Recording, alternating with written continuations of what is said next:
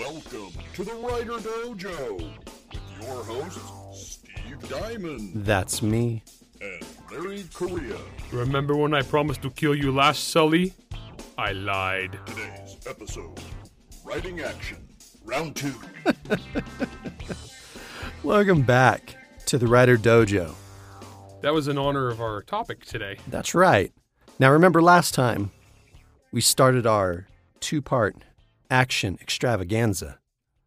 And the thing that we left you with was to write an action sequence from the same action sequence from two different point of views, where the flavor of the character really shifted and changed how the scene was portrayed. And I think, Larry, that's going to really lead us into the beginning of our discussion of writing action part 2.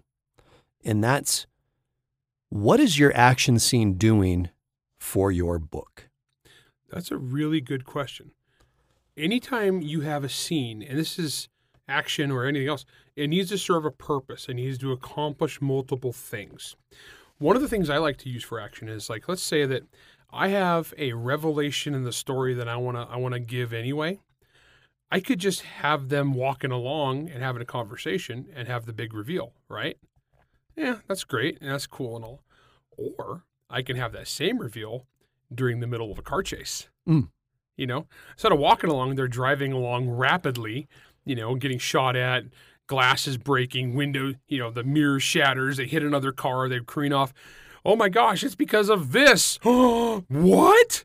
And it's like big revelation. And there's like a couple paragraphs of the reader going, what the crap? Wow, this really amazing thing has just happened.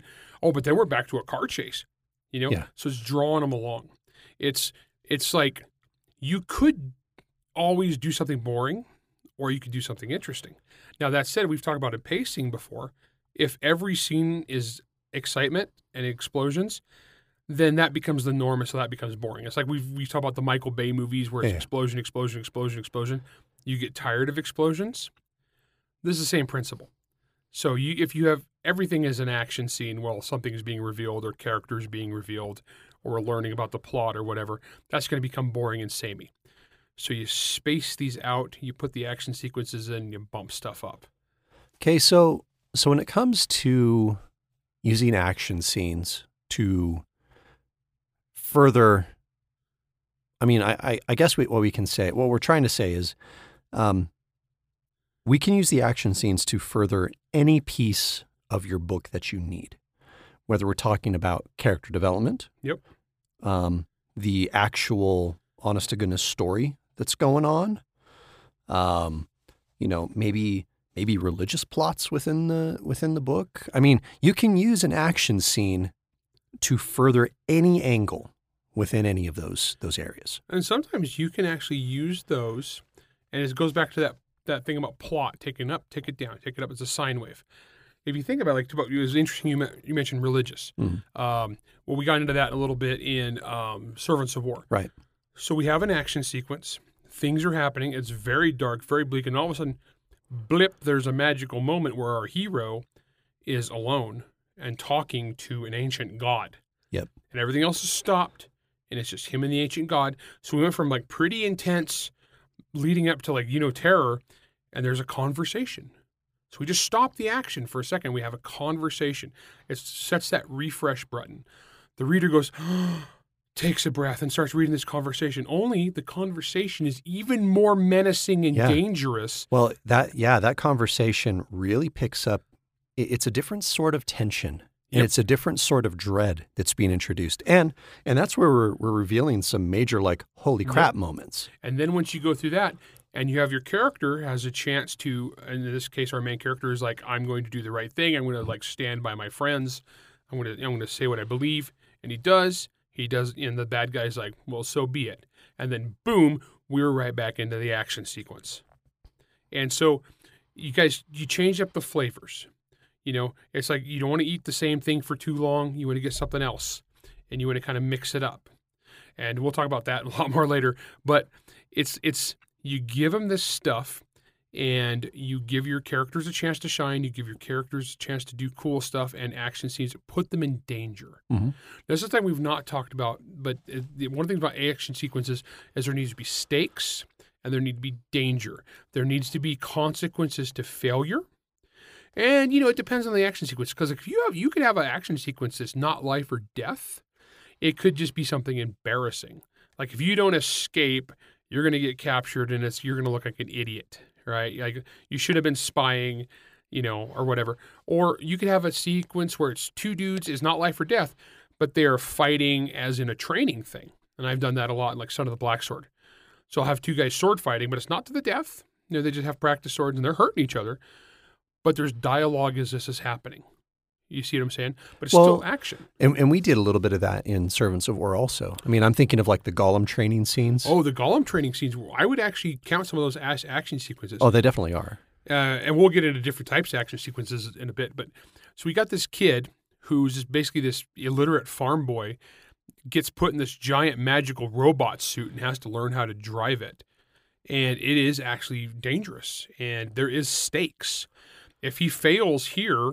he could get killed. Well, and we show what happens when you fail. Yeah, we actually have another character who screws up big time. And I don't want to spoil it, but he screws up big time in this giant magical piece of heavy machinery and just... It goes very poorly for him. And the thing is, I mean, it's awful for this guy, but also for the army. The commander is like, what the crap? This is taking a perfectly useful... object off the line. I mean, it's going to take months to repair this screw up, you idiots. Yeah. And the guy's dead, but he's replaceable. And the interesting thing about that scene, Larry, is that it furthers several things within that story. One, character. Yep. Okay. Because we go into, and again, I'm going to speak a little bit of generalities because you should be reading this book, people. Come on, son. So you could learn a lot from it. You could definitely learn a lot from it. Well, I mean, if you literally wanted to take the book and read that scene that we're talking about, it's about quarter to a third of the way through the book. You actually could dissect it and learn from it in terms of what we're talking about here. Yeah. And that's that this scene furthers several pieces of the story. Yes. Okay. It is not a useless scene by any stretch of the imagination. No, every scene needs to have some elements. And the more you can get, the better, as long as you don't obviously overdo it. And you've saturated the reader with too much information. Well, like, so this scene, we further character mm-hmm. with the main character, Larry. And his commanding officer. The fear that people are feeling, the dread that people are feeling. And you're planting the seed in people, in the readers' heads of all this bad stuff that's happening right now. All these characters are going to face that and worse once they get into actual wartime. Also, so you're foreshadowing. The exhilaration of the driving a giant cool suit of robot armor. Yep. And also, and when we talk about take it up, take it down, we specifically took it down a couple times to explain for a paragraph or two how something works. Yep. And so mechanically speaking, you're helping the reader understand how this world functions, that way, how these things work. When we get later into the more intense action sequences where every move is life or death, we are not stopping to explain. That's right. This is how you shoot the gun from inside the suit. Yep. Because we've already explained that. So then we can just get to, we're avoiding the checklisting. Yep. Instead of saying Ilarion disconnected his hand from the controls to grab the charging lever, pull it back to feed another round from the hopper, we don't have to stop and say that because we've already explained it. We just say, he recharged the gun. Yep. And he, obliterated 25 dudes. Right. Because that's what he does. And so it's like you get those little bits in there. And, it's interesting because we've established rules. Yeah. So if you have earlier action sequences, especially if you're writing something where somebody has magic powers or they're a superhero, you use your earlier action sequences that have lower stakes to establish more rules of how your stuff works. Yeah. That way, when you get to the more pivotal, big, intense ones, that stuff's already understood by the reader. So if I'm saying, okay, so the suit can do this and this and this, then later on when we have Ilarion getting better, we can show that this dude has improved because they have now seen in an earlier action sequence. This, you know, you see this all the time is kung fu movies, martial arts movies. Oh, yeah. You know, it's such a trope, but we do it because it works. So you have your lower stake action sequences. You know, the Karate Kid is fighting the bullies. Then the Karate Kid is fighting, or he's training with Mr. Miyagi, also an action sequence. He's standing on a pier post. I don't know. I'm not an ocean guy. He's kicking, and then you got the final fight where the stakes are high. And he's just using all of the things that are coming. He's using all the stuff that they showed earlier. Okay, you and I are both fans of the OG Top Gear. Oh, I love. Okay. OG, yeah. Do you remember? I don't know if you remember this episode. There's an episode where they were working with. They were kind of sort of working with a film crew to do a chase scene in the cars. Yes. Do you remember this one? Yes, and I've actually watched the cop movie they made. Right. But remember... The Sweeney. There you go. It's called The Sweeney. And the joke of the episode was they're in the middle of this car chase, intense car chase, and they're like, but look, what we need to describe in the middle of this scene is how the handling of this specific car makes it so that they can take these sharp turns to get away from the car. Because look, there's no realistic way that car A that's trailing and chasing wouldn't catch up to car B. Like, that's just silly. So we need to describe the whole... And so they shoot it. They shoot that scene, and they kind of intersplice in within the scene. Like, they're explaining exactly how the car works because blah, blah. And it's terrible. It's so funny. I remember watching that. It's hilarious because you know exactly what they're doing. Yeah, because it's like, well, if we're going to do this, because Jeremy Clarkson's like, well, that would not be able to go around this corner like that unless you engage the traction control. So we have to show how you engage the traction control. And he's like, reading from the manual, and the two guys are driving the car during the action. So we need to hold the blue button for 3 seconds. 1, 2, 3, and then they're traction, back in this. Traction controls, and then it cuts to like the cool screechy tire going. See, and the thing is, when they did the final, then they showed the actual final, right? The real scene from the movie, and it's just, you know, all the cool, intense going around corners because that stuff's all explained. Top Gun. If you guys have seen Top Gun Maverick, have you seen Top Gun Maverick yet? It's so good. I really enjoyed it. Dude, it's so good. Top Gun Maverick is another perfect example. Intense, important scenes all throughout it, but it establishes the rules to make the later scene, because that way when they're like, you know, doing the canyon, you know, the Death Star run. Yeah, yeah. And they're pulling the massive G's and doing the inverted flip and coming down, and, you know, they gotta have two miracles. All that stuff is already known. Well, and they've established the risks. They've established the stakes through errors. Yeah, that the pilots make earlier. Well, when they had like, dude, I love that movie. It was freaking awesome. When they had a plane go down with the bird strike, that was one of those action sequences, and it was totally random. Yep, it was beautiful, and it raised the stakes, and it made you think about the characters. It told you a lot about the characters. Well, and the tension in all of those scenes was so well handled. The scene where Maverick and Rooster are dogfighting and they're in like that DNA helix towards the ground thing where they break the floor, the hard floor. Yeah, hard deck. Yeah, there we go. I'm not an aviator. I know. And but there's that cool, you know, cobra twisty maneuver they're doing, and so whoever panics first is gonna get shot by the other guy, right? What a great moment of character development in an action scene. Well, and it's not just character development for one character or the other. It was that.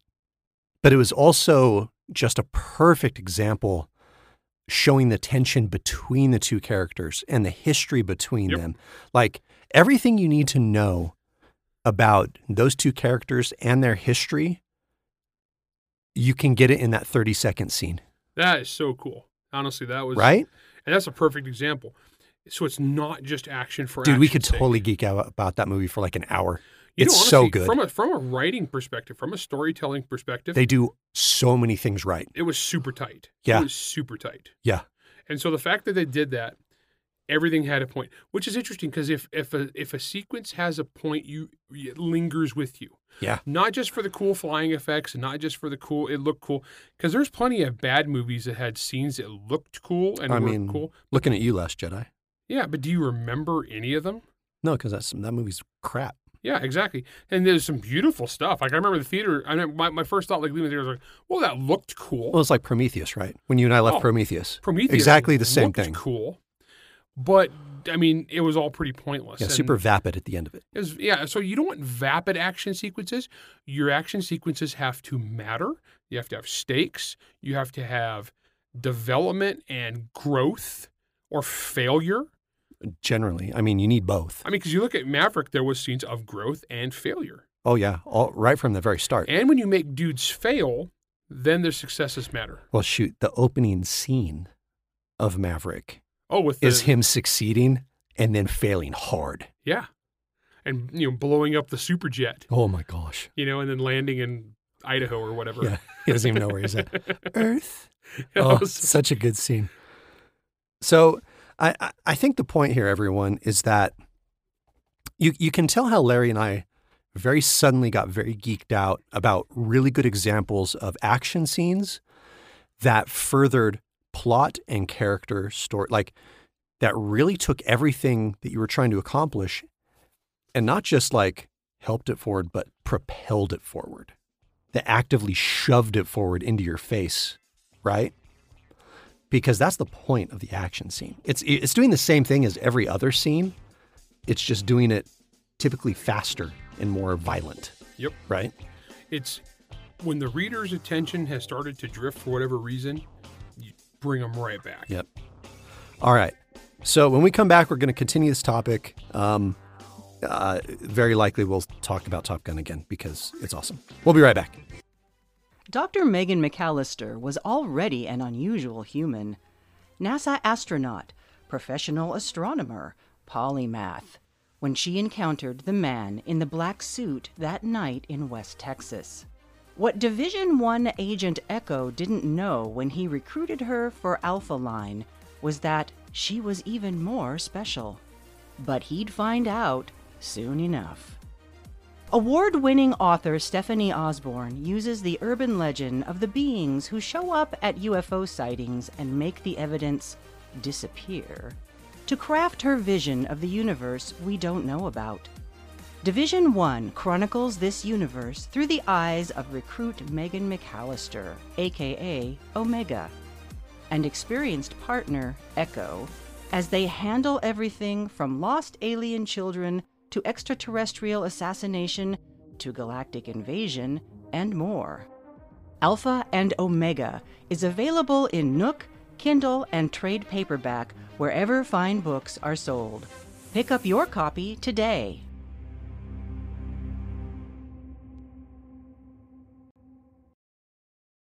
And welcome back, everybody. Hope you enjoy our discussion so far. And I think the biggest takeaway from the first half of that episode was if you haven't seen Top Gun yet, you're missing out. It's really freaking good. It's a great kind of masterclass on action writing. It really is. Now, Larry, I want to go into the next part of this. And what we were kind of talking about in the break was kind of your next point, and that's... And I want to hear exactly what you mean by this. And that's that in real life, people don't have hit points. What do you mean by that? Yeah, I've used this a lot. In real life, people don't have hit points. And what that means is that when a lot of us writers who haven't done actual violence in real life write an action scene, we tend to screw up a lot of stuff based upon our novice understanding of reality. And you can get away with that as long as everybody who's reading your stuff is equally clueless or more clueless than you are. But what happens is if you have anybody who has any sort of clue and they read it and it falls apart. And the reason I use hit points as an example is we've all seen this in movies. We've all seen this in books where people will get an injury that, like, you know, in real life, you would just like die or be horribly mangled. Yeah, but they had a good nap and walked it off in the show. Do you remember Speed, the movie Speed? Mm-hmm. Shoot the hostage. And so the hostage is Keanu Reeves' friend. I think it was Jeff Daniels, if I remember right. It's been a long time since I watched that. Right. And so he's being held hostage by Dennis Hopper. And he's like, shoot the hostage. So Keanu Reeves shoots the hostage in the inner thigh. I remember watching this. Oh, and he shoots Jeff Daniels in the inner thigh. And I was like, dude, you just killed your best friend.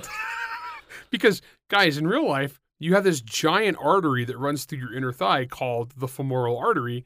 And if you sever that, you're dead. You're in deep trouble if you don't get a tourniquet on that. And even sometimes that artery will crawl back up into your pelvis. It don't matter. You're hosed. It's a big artery, guys. Like, and so you lose a ton of blood really quick. So that's be like the last place you'd want to shoot somebody. The other one that always kills me is like in movies, somebody gets shot in the shoulder. And they grimace. They get shot like kind of like, you know, by your clavicle. Yeah, right here. Yeah, I'm pointing. Yeah, we're pointing on a podcast that you guys can't see, but that's where your brachial artery runs, and it's like, you know, really big. It's about as big around as your finger.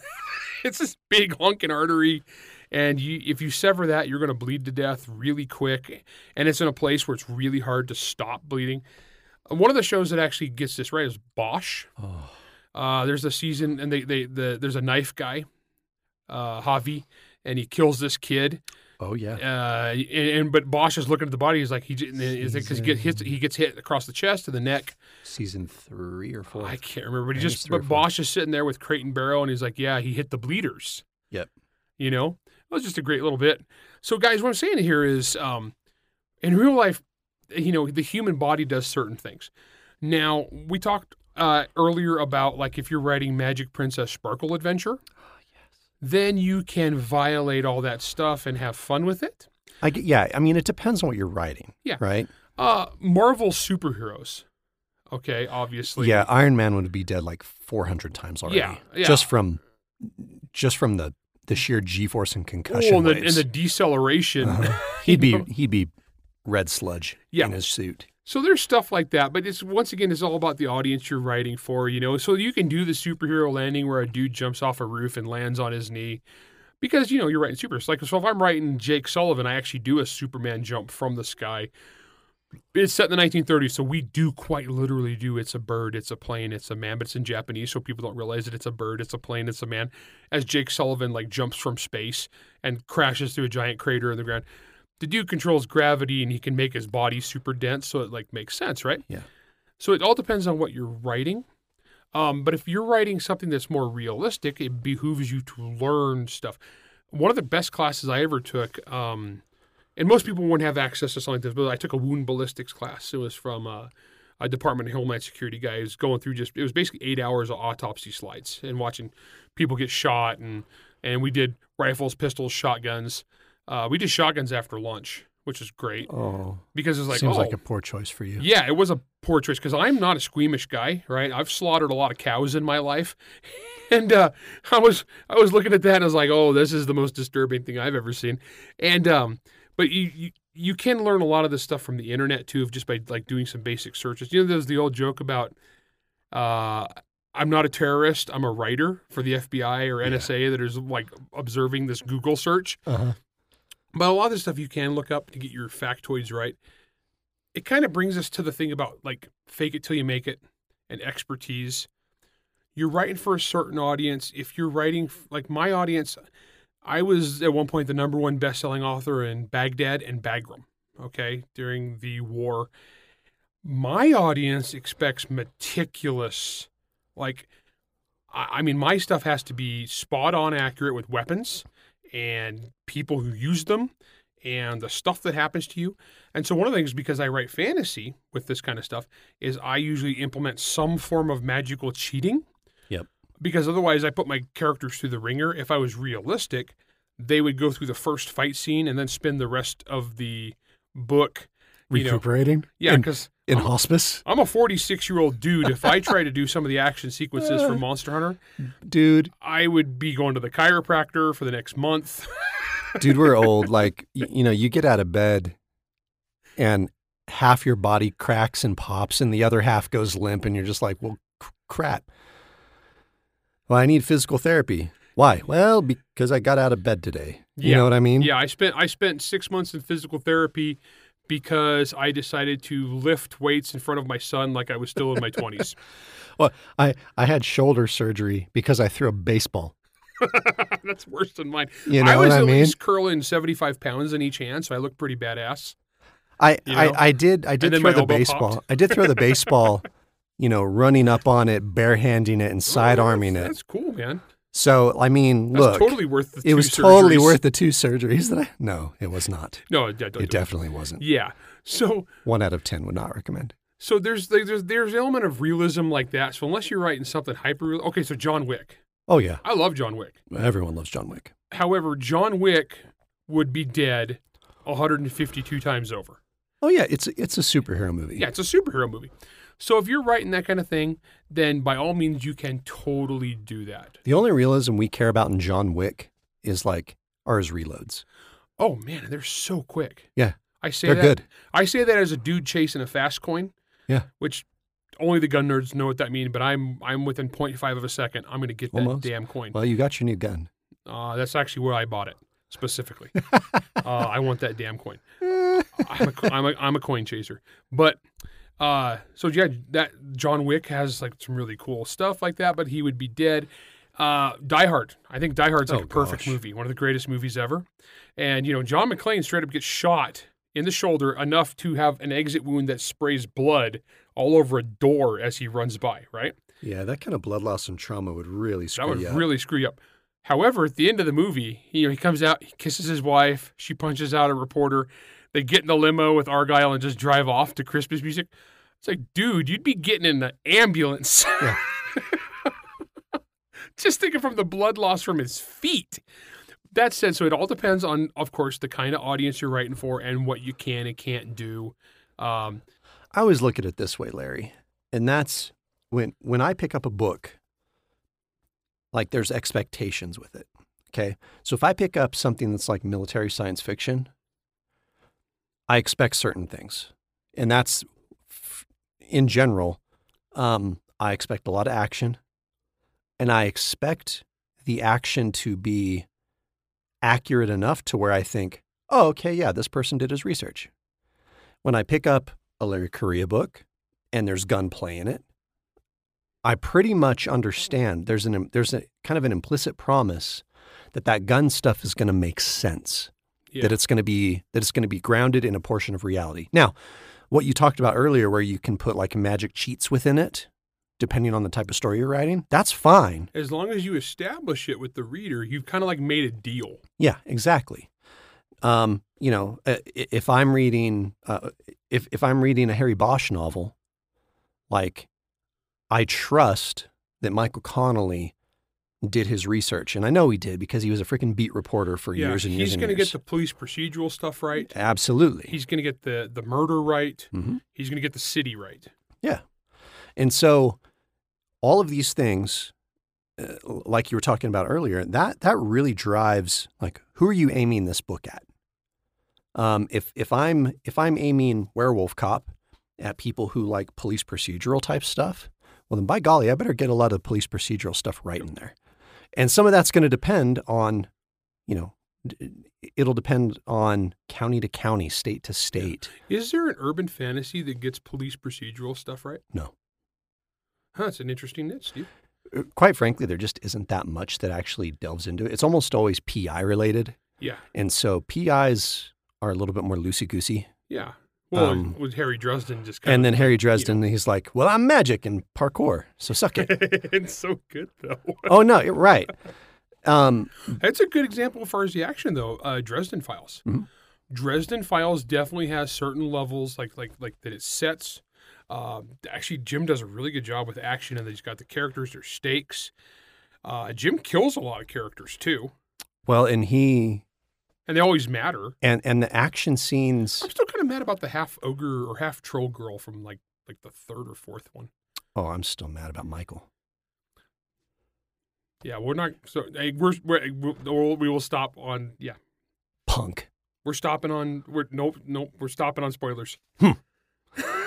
So, the thing is what I really like about Jim is that his action sequences have evolved as his character and story has evolved. Well, his dress has become way more powerful. He's become more powerful. The stakes have increased commensurately, right? Yep.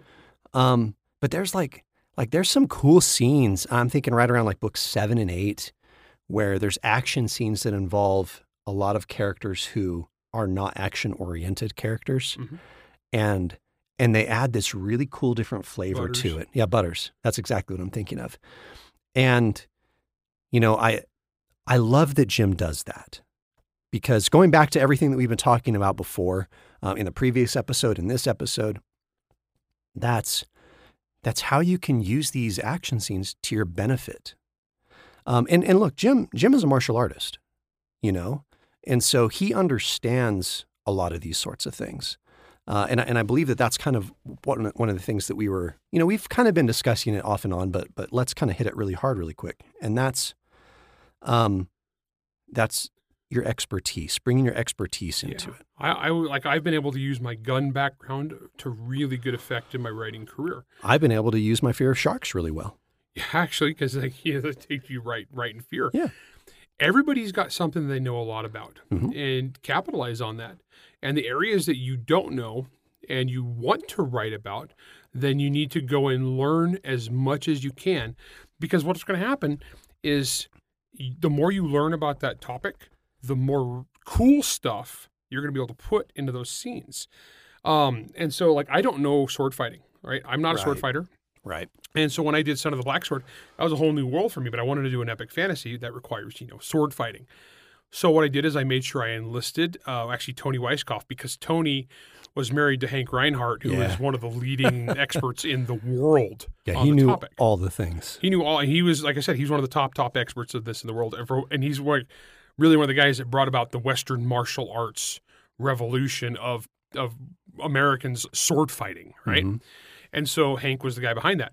And so Tony was able to hook me up with Witt, who is one of his proteges. And so basically when I sent in a Son of the Black Sword novel, Witt goes over that, every single bit of edged combat and hand-to-hand combat.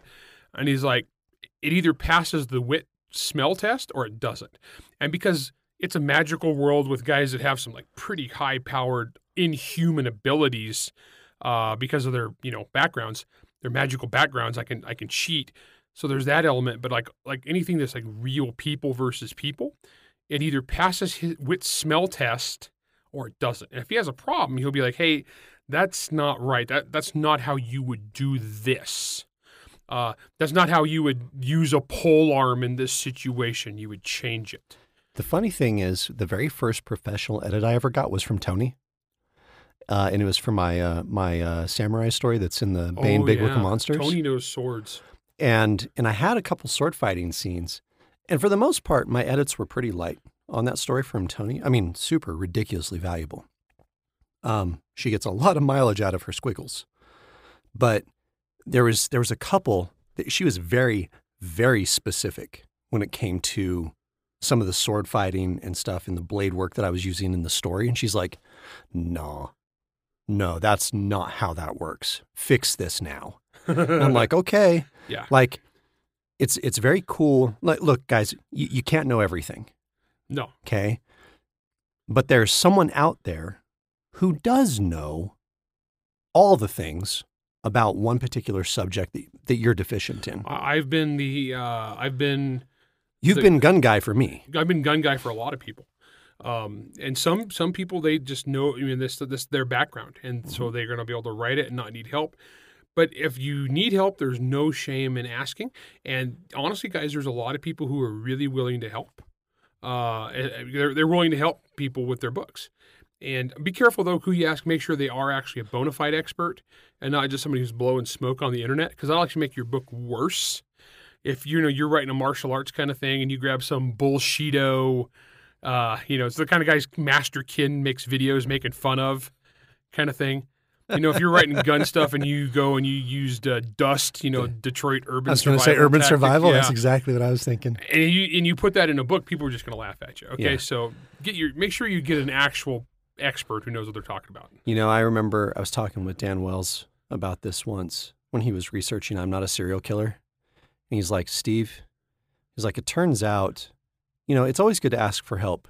He's like, but sometimes when you ask for help, it comes across very poorly. Like when you go to a mortuary and you say, hey, I'm really interested in seeing the dead bodies that you put in here and how you do your work. Sometimes they don't like that, Steve. So, You got to be careful. Make sure you know what you're doing. Approach people right. In general, like you said, most people are more than happy to share their expertise with you. Now, Larry, we were going to talk about mixing things up in action, but you know, we're out of time. Yeah, you know, I think what we should probably do, since we are the masters of this universe. That's right. I think we actually needs to be three parts. Dun, dun, dun. To be continued. Writer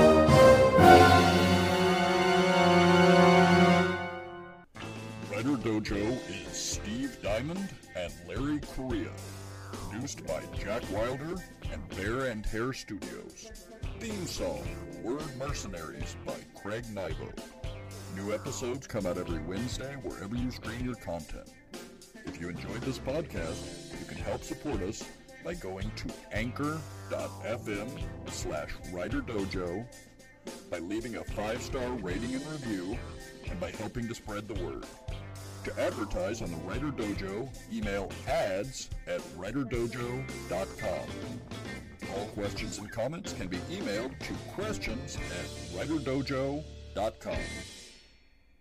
I had shoulder surgery because I threw a baseball.